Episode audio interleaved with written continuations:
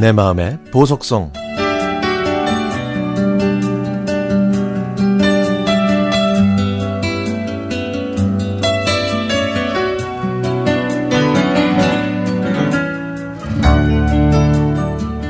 영화 써니를 보면서 어쩌면 내, 내 이야기 같을까 하는 생각을 많이 했습니다.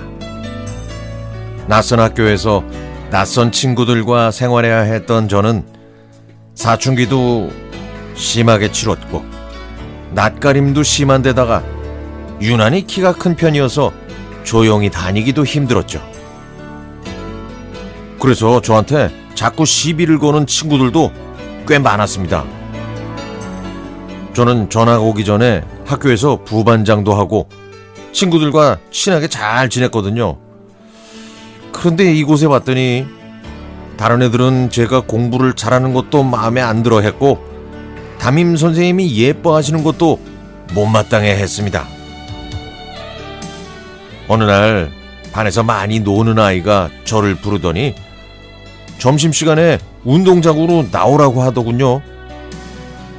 저는 잔뜩 긴장을 했지만 뭐 나오라는 이유는 말하지 않아도 알 것 같았죠. 제 예상대로 그 친구는 다른 친구 3명과 함께 나와서 팔짱을 낀 채 말했습니다. 야, 너 공부 잘한다며? 몇 등 했는데? 섬둥. 반에서? 아니, 전교에서. 예! 얘가 공부 잘하면 다냐? 공부 잘해서 나쁠 건 또 뭐냐? 저는 이렇게 말대꾸처럼 꼬박꼬박 대답했습니다. 뭐 괜히 긴장해서 주눅 들고 싶지 않았거든요. 그랬더니 그 친구가 말했습니다. 너 우리 그룹에 들어올래? 너희 그룹이 뭔데? 우리 학교에서 우리가 제일 잘 나가. 내가 왜 거기에 들어가야 되는데? 아, 우리 안에 브레인이 없어, 브레인이. 아, 머리 좋고 좀 똑똑한 친구가 없어가지고 그런 친구가 있었으면 좋겠네. 내가 들어가면 뭘 시킬 건데? 시험 볼 때 그 좀 보여줘. 컨닝은 안 돼. 아니, 저기 노트 필기 같은 거. 얘 공부도 안 하는데 그런 게 왜 필요해? 엄마 아빠가 꼴등은 안 된대. 꼴등하면 집에서 쫓아낸대.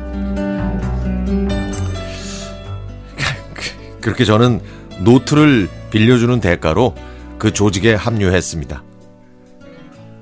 노는 아이들과 같이 어울리는 게 처음에는 어색하고 공부하는데 별 도움은 안 됐지만 그래도 학교에 잘 적응했고 덕분에 학교 생활도 재미있었습니다.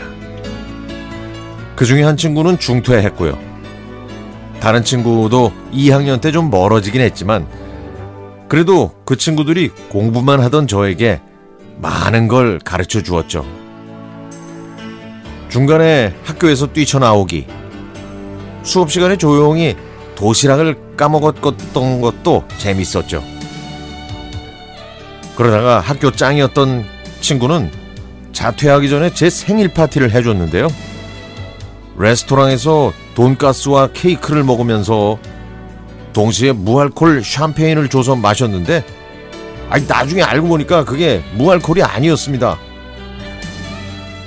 얼굴이 빨개져서 집에 갔더니 엄마와 아빠가 많이 놀라셨던 일도 기억나네요.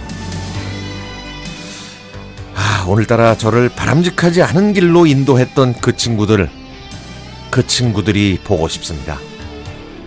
영화 써니를 볼 때마다 교복 치마 짧게 입고 양말 길게 올려서 신고 가방 삐딱하게 메고 내가 우리 학교 짱이다 하면서 큰 소리 치고 다니던 그 친구들 그 친구들이 그립습니다.